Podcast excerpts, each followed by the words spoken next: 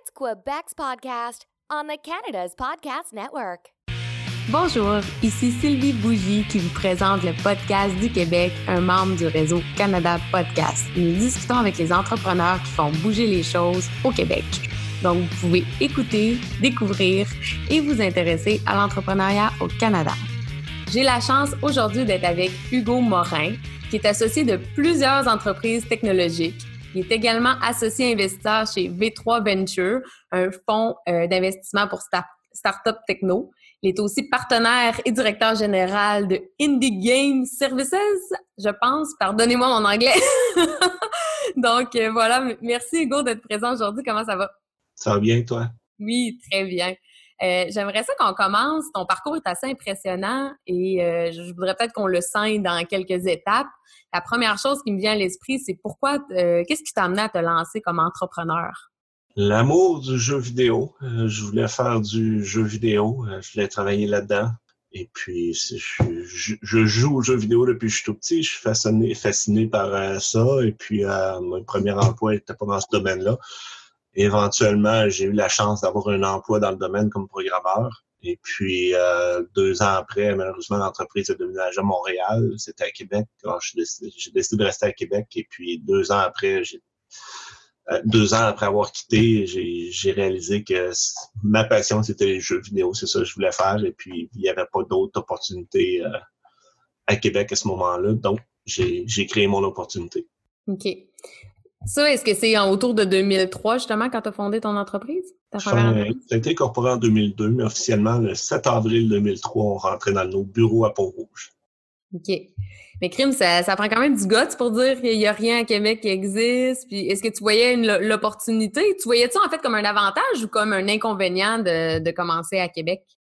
Je pensais pas d'un côté puis de l'autre, mais c'est sûr qu'avant ça, lorsque j'ai quitté l'entreprise qui, a quitté pour Montréal, je, suis allé faire de la consultation à mon compte en informatique, ce que je faisais avant. Et puis donc, j'avais une entreprise, mais une entreprise d'une personne. Et puis, euh, j'ai aimé ça. Et puis après ça, ben, j'avais des idées. Euh, j'avais déjà travaillé un peu dans le jeu vidéo, donc euh, je pensais que je serais capable facilement de, de m'en sortir. Je m'en suis sorti, pas nécessairement si facilement que ça, mais je m'en suis sorti. OK. Euh, euh, j'ai vu là, que c'est passé de 2 à 40 employés. C'est quand même justement un très beau parcours. Euh, as-tu euh, et ensuite, tu as été justement actionnaire de Frima avant de vendre tes actions. Une entreprise qui a connu aussi de la croissance. Avec moi, la question qui me vient à l'esprit quand je pense à jeux vidéo et à recettes magiques, c'est est-ce qu'il y a un champignon magique que tu as mangé pour faire en sorte que ton tes entreprises prennent autant de croissance? C'est, euh, je pense que c'est commun à tous les entrepreneurs. Euh, c'est la passion puis le, goût de que ça réussisse, de de pas euh, pas prendre non comme réponse. on était au, au, tout début, on était 6-7, on était deux, deux associés, mais 6-7 en, tout employés. Euh, il fallait que je trouve du travail. On n'avait pas d'expérience. Et puis là, dans le domaine du jeu vidéo, il y a deux modèles d'affaires principaux. Il y a un modèle d'affaires où on contracte, on se contracte des, éditeurs qui ont besoin de faire développer des choses ou on développe son propre jeu puis on essaie de publier. À ce moment-là, c'était plus difficile de le, le publier soi-même. Il fallait presque obligatoirement passer par un éditeur. Euh, mais encore faut-il avoir de l'argent pour le développer ce jeu-là. La plupart du temps, on, on fait du service, du contrat pour des éditeurs, mais il faut, faut les trouver, ces contrats-là.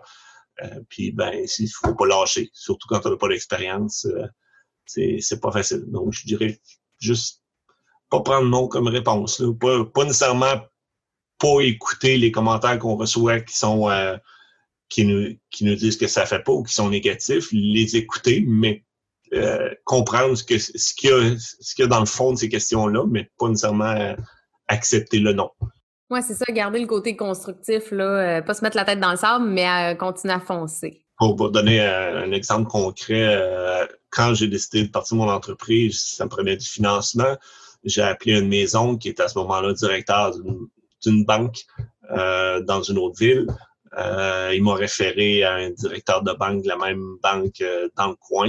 Alors, je, pensais que c'était les, les que j'allais, c'était sûr que j'allais financer. Puis je suis rentré dans le bureau, puis je suis sorti de là, puis j'avais l'impression d'avoir fait rire de moi par la personne. Mais ça m'a pas arrêté. À ce moment-là, je suis fier de mentionner que Desjardins euh, a cru à mon dossier, en, particulier Carole Véro, euh, qui était ma directrice à ce moment-là, a cru à notre dossier, ont embarqué, nous a supporté. Puis, euh, faut pas, faut pas lâcher, même si on se fait dire non, surtout par les financiers. Oui, exact. Puis est-ce que c'était déjà comme le plan de match, la vision de, ta première entreprise, par exemple? Est-ce que c'était une vision justement que tu voulais voir ça grand? Euh, tu sais, de me rendre ça à 40 employés, c'est quand même pas rien? Ou c'est plus une force des choses? Parce que je, moi, moi, je suis pas dans le jeu vidéo, là, mais tu sais, est-ce que ça prend comme une grosse équipe pour produire des jeux? Euh, oui, mais notre plan original n'était pas nécessairement ça. Le plan original, c'était on va faire des petits jeux pour les Pocket PC à ce moment-là qui existaient, les, les petits personal assistants. On va garder ça petit, on, va travailler à partir de chez nous. Puis une chanson qui, me touche beaucoup de, Green Day, Good Riddance, et voilà. Bon. Alors, euh, la, chanson de, Green Day que ça me rappelle, c'est Good Riddance. Puis dans cette chanson-là, entre autres, à un moment donné, ça dit Time grabs you by the wrist and directs you where to go on est la chanson est à propos de tu, fais affaire avec ce qui arrive puis euh, tu te ramasses tu te ramasses ou tu te ramasses mm-hmm. euh, ben, notre plan était de travailler à la maison d'embaucher des deux trois artistes puis de faire ça puis bon ben le, temps m'a attrapé par les poignets puis on s'est ramassé quelques années plus tard avec 40 employés ouais, ouais. Euh, ça l'a levé mais il faut dire qu'on était là au bon moment aussi là c'est un autre c'est un autre côté important je pense de l'entrepreneuriat puis je l'entends de plus en plus, mais probablement pas assez. Il y a le fait on peut, on peut jouer de notre trompette et dire qu'on est bon, puis on a laissé marcher, puis tout ça, mais je pense qu'il n'y a pas assez de gens qui, tiennent en compte la chance. La chance y est pour beaucoup, le timing. Euh, on est arrivé en 2002, fin 2002, euh, c'est euh, Sprint aux États-Unis introduisait des téléphones qui pouvaient exécuter du code.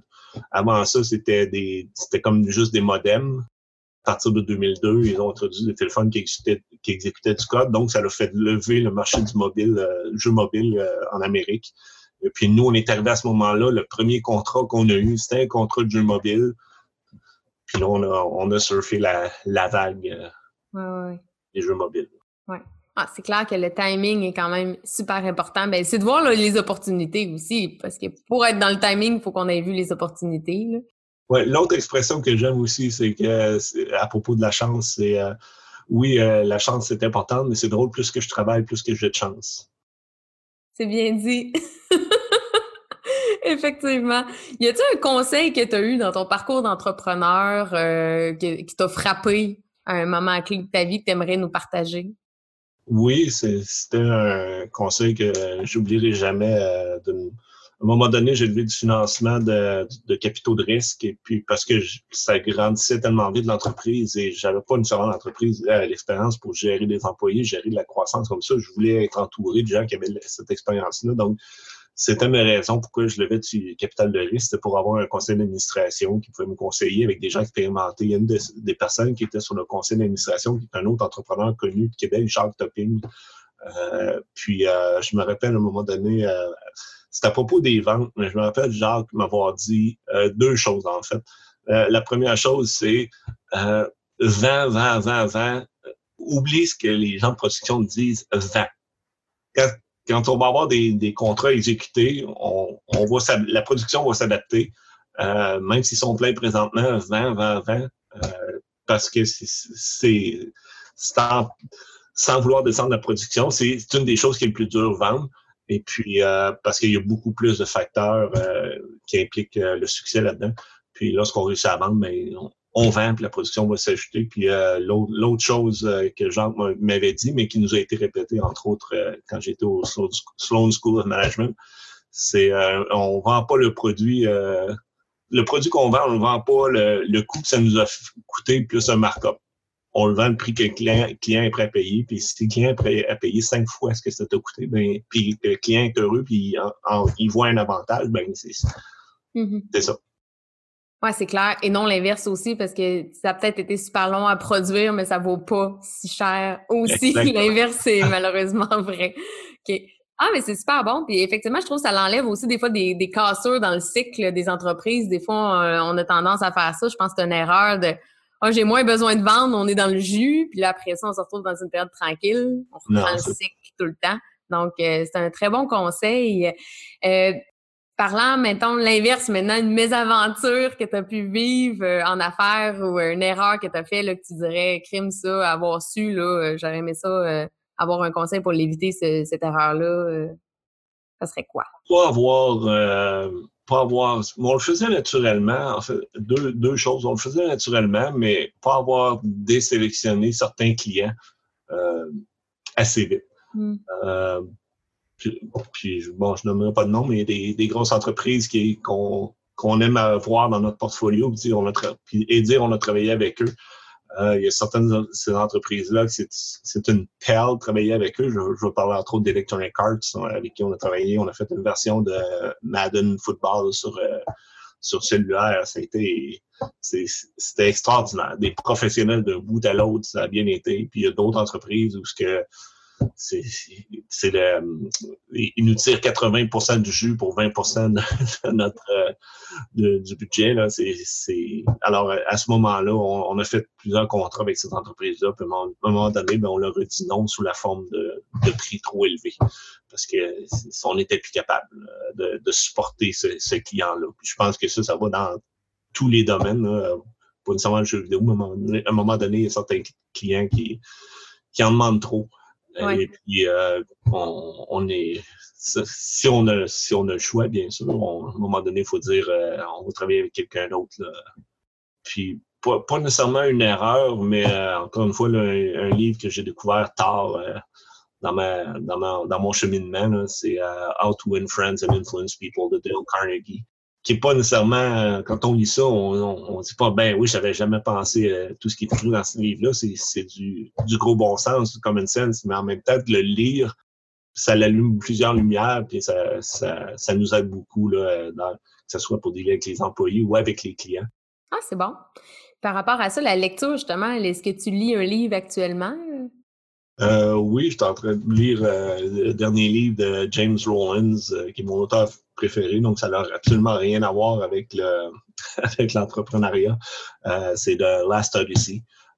James Rollins a un style un peu un peu je veux juste être sûr que c'est pas vu négativement, comme Dan Brown un peu, le même style de, de roman, mais plus plus scientifique, plus historique. et puis donc, j'adore son style et puis j'attends son dernier livre chaque année avec impatience. Ah, c'est bon.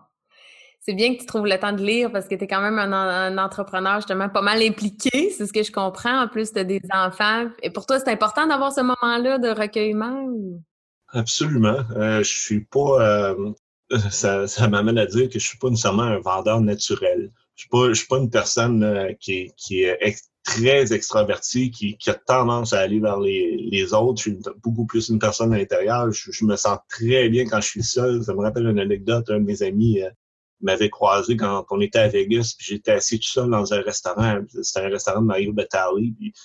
J'étais aux anges, j'ai mangé. Puis là, il est venu me voir. Qu'est-ce que tu fais là, tout seul? Ben, je sais pas, je suis pas je, je, suis heureux. Donc, euh, donc, euh, je, je, suis, euh, j'adore ces, ces moments-là seul parce que probablement j'ai une vie euh, bien remplie, justement, avec les quatre enfants. Euh, euh, donc, pour moi, c'est nécessaire un peu là, de, de, de, me retrouver seul. dans, si c'est pas seul physiquement, c'est seul dans ma bulle au minimum. Oui, c'est ça. J'imagine que ça t'aide à décrocher euh, es-tu quelqu'un qui a de la difficulté à décrocher euh, de tes projets ou non, plus, maintenant. Il y, a eu, il y a eu un temps, je dirais, là, justement, avant que je vende, avant 2010, aller jusqu'à même 2012, là, 2011, euh, même si j'étais plus entrepreneur, j'ai fait toutes les, les, conférences du circuit dans l'année juste pour me promener. puis, mais pas depuis quelques années. Ça a pris, ça a pris un bout là, à être capable de décrocher. Mais maintenant, j'ai, je sais ce que j'aime, je cuisine beaucoup. Euh, je passe beaucoup de temps à la maison, donc je cuisine beaucoup. J'ai deux fours à pain, un à la maison, un au chalet, donc je cuisine beaucoup de pain, de la pizza. ça, ça me, ça me fait vraiment décrocher. Et fait que dans le fond, tu es l'investigateur de la mode de faire du pain là, pendant le confinement. ça fait 14 ans que je fais du pain. J'en faisais avant que ce soit cool. c'est bon. en fait, à part lire, cuisiner, euh, te retrouver seul, as-tu, mettons, des éléments dans ta routine qui sont super importants pour euh, être performant, justement, ou retrouver ton énergie? Je dirais, je ne sais pas si ça rentre là-dedans, mais passer du temps au chalet. Euh, bon, j'habite Neuville, on n'est pas sur le bord du fleuve, on est à Neuville, mais on a un chalet qui est sur la rive sud, sur le bord du fleuve, dans un chemin privé, avec une bonne connexion Internet. fait que me retrouver là, là c'est un must, là, au moins une fois par semaine. surtout ces temps-ci, en fait, là, euh, justement, avec les journées qui s'allongent, là, on serait surpris de voir à quelle heure le, soleil se lève euh, le matin. Là. Je dirais que là, dans, sur, la, sur la rive sud, là, aux alentours de 3h15, 3h30 du matin, on commence à voir de la lueur euh, à l'est. Et puis, en même temps qu'on voit cette lueur-là, ben, il n'y a pas un son si ne serait que les, le son de l'eau, euh, c'est très zen. c'est bon. J'aimerais revenir parce qu'on n'en a pas parlé encore euh, et je vois le temps filer dans l'entrevue. Je voudrais revenir sur V3 euh, Venture. Qu'est-ce qui t'a amené justement à devenir un investisseur, là, associé investisseur dans ce projet-là? ben, je l'ai essayé, je l'ai essayé seul la première fois. J'ai perdu 100 000 en neuf mois. Et après ça, je me suis dit, ben, OK, peut-être peut-être qu'il y a des côtés que je sais, mais il y a d'autres côtés que je sais pas. Donc, la prochaine fois, je vais le faire avec un groupe. Et à ce moment-là, il y a des gens qui m'ont approché, qui font des trois, et ça te tente d'embarquer avec nous. Donc, j'ai dit oui. Euh, les, tous les, associés étaient des entrepreneurs qui avaient tous, tous eu des entreprises en technologie, qu'ils avaient fondées, financées, vendues. Puis, euh, puis ça, ça me parlait. Puis la, la mission de V3 aussi, qui était euh, de combler en partie un trou qu'il y a dans le marché, dans le pré-seed ou le seed, mais vraiment de plus petite taille que ce qui se fait présentement au Québec. Je crois qu'il y a encore un trou dans le marché pour ça. Euh, mais ces investissements-là s'accompagnent avec du mentorat et du coaching qui, qui, on appelle ça du mentorat et du coaching parce qu'il faut mettre un nom à ça, mais c'est plus, on accompagne les entrepreneurs, on est là, on donne du temps à, euh, le temps nécessaire pour que les, les entrepreneurs réussissent et puis euh, pour leur éviter les, euh, les erreurs qu'on a fait, les obstacles qu'on a eus. J'aime, il y avait une expression là, qui, qui, dit la, la, sagesse, c'est la somme des bêtises qu'on a fait lorsqu'on était jeune. après avoir fondé, financé, vendu des entreprises technologiques là, avec près de 300 employés, mais on, on a, on a fait des erreurs. On a probablement fait 51% plus de bons coups, 51% de bons coups, 49% d'erreurs, mais on en a fait des erreurs. On peut aider. Et puis, euh, c'est le modèle, en fait, puis c'est ce que j'aime. Je suis une personne aussi qui, adore euh, aider les gens. Puis, euh, donc, c'est un peu le modèle de l'affaire de V3, puis ce qui m'a attiré vers, vers ça. Oui, puis ça rejoint un peu que, comme tu disais plus tôt, là, que quand tu as commencé, avais, tu t'étais fait refuser du financement. Je pense que le challenge de se faire refuser du financement ou d'avoir des problèmes au niveau du financement, c'est quoi un peu les, les, les critères là, qui font que vous allez vers un projet versus un autre? Est-ce que c'est plus l'entreprise ou l'entrepreneur derrière l'entreprise ou les deux? Ben, c'est l'entrepreneur, les entrepreneurs en premier. Euh, un seul entrepreneur, on on le fait pas. Ça prend, ça prend deux ou idéalement trois entrepreneurs euh, euh, dans l'équipe, trois entrepreneurs fondateurs dans l'équipe. Et puis, c'est ça, c'est plus les personnes. Mais n'importe quelle une idée, ça va. sans vouloir résulter personne, une idée, ça vaut rien. c'est l'exécution de cette idée-là qui compte euh, qui va donner la valeur à l'idée. Et puis, euh, puis pour exécuter euh, un plan d'affaires, puis réussir pour être entrepreneur, ça prend des gens un peu spéciaux. Et puis, il ben, faut s'assurer que peu importe l'idée que les entrepreneurs, les entrepreneurs nous présentent, est-ce que leur idée, est-ce que les entrepreneurs vont être capables de passer au travers et de pivoter deux, trois, quatre fois jusqu'à ce qu'ils réussissent à, à lever? Est-ce qu'ils vont avoir la, la passion et la patience de, faire ça. Euh, puis est-ce que c'est est-ce que j'en parlais avec quelqu'un d'autre cette semaine, est-ce que c'est des bonnes personnes aussi? Je suis rendu à un stade de ma vie où j'ai travaillé très fort. Des fois, j'ai fait affaire avec des gens où, comme je parlais d'un client tantôt en particulier, on fait affaire avec parce qu'on n'a pas le choix. Je suis rendu à un stade de ma vie où j'ai plus le goût de faire ça. J'ai le goût de faire affaire avec des gens qui, des bonnes personnes. Et puis, euh, donc, c'est ça, c'est les entrepreneurs avant tout. Super. Donc, c'est déjà le mot de la fin. Si tu as quelque chose à rajouter, si tu veux qu'on te, contacte pour X ou X raison dans tous tes projets, c'est le temps, là, c'est une minute pour toi si tu veux rajouter quelque chose. Ah, mon Dieu, ça, je me serais, ça, je me serais préparé. Euh, euh, mais bon, pour ce qui est de D3 Venture, on, est malheureusement pleinement investi présentement. Euh, on, on, a, on espère avoir des bons déroulements cette année au début de l'année prochaine. Euh, puis à ce moment-là, on va probablement euh, débuter le travail sur V3, V2. Donc à ce moment-là, on aura peut-être euh, d'autres fonds à investir.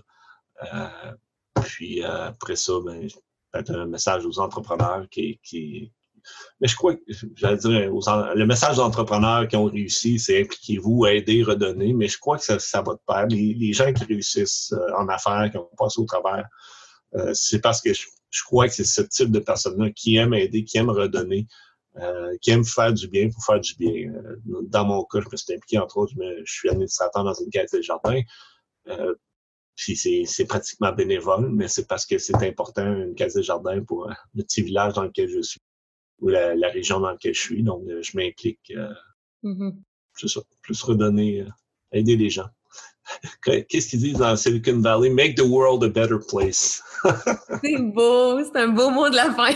Donc, euh, merci, mon cher. C'était euh, très intéressant de t'avoir avec moi, avec nous, en fait, pour les auditeurs présents aujourd'hui.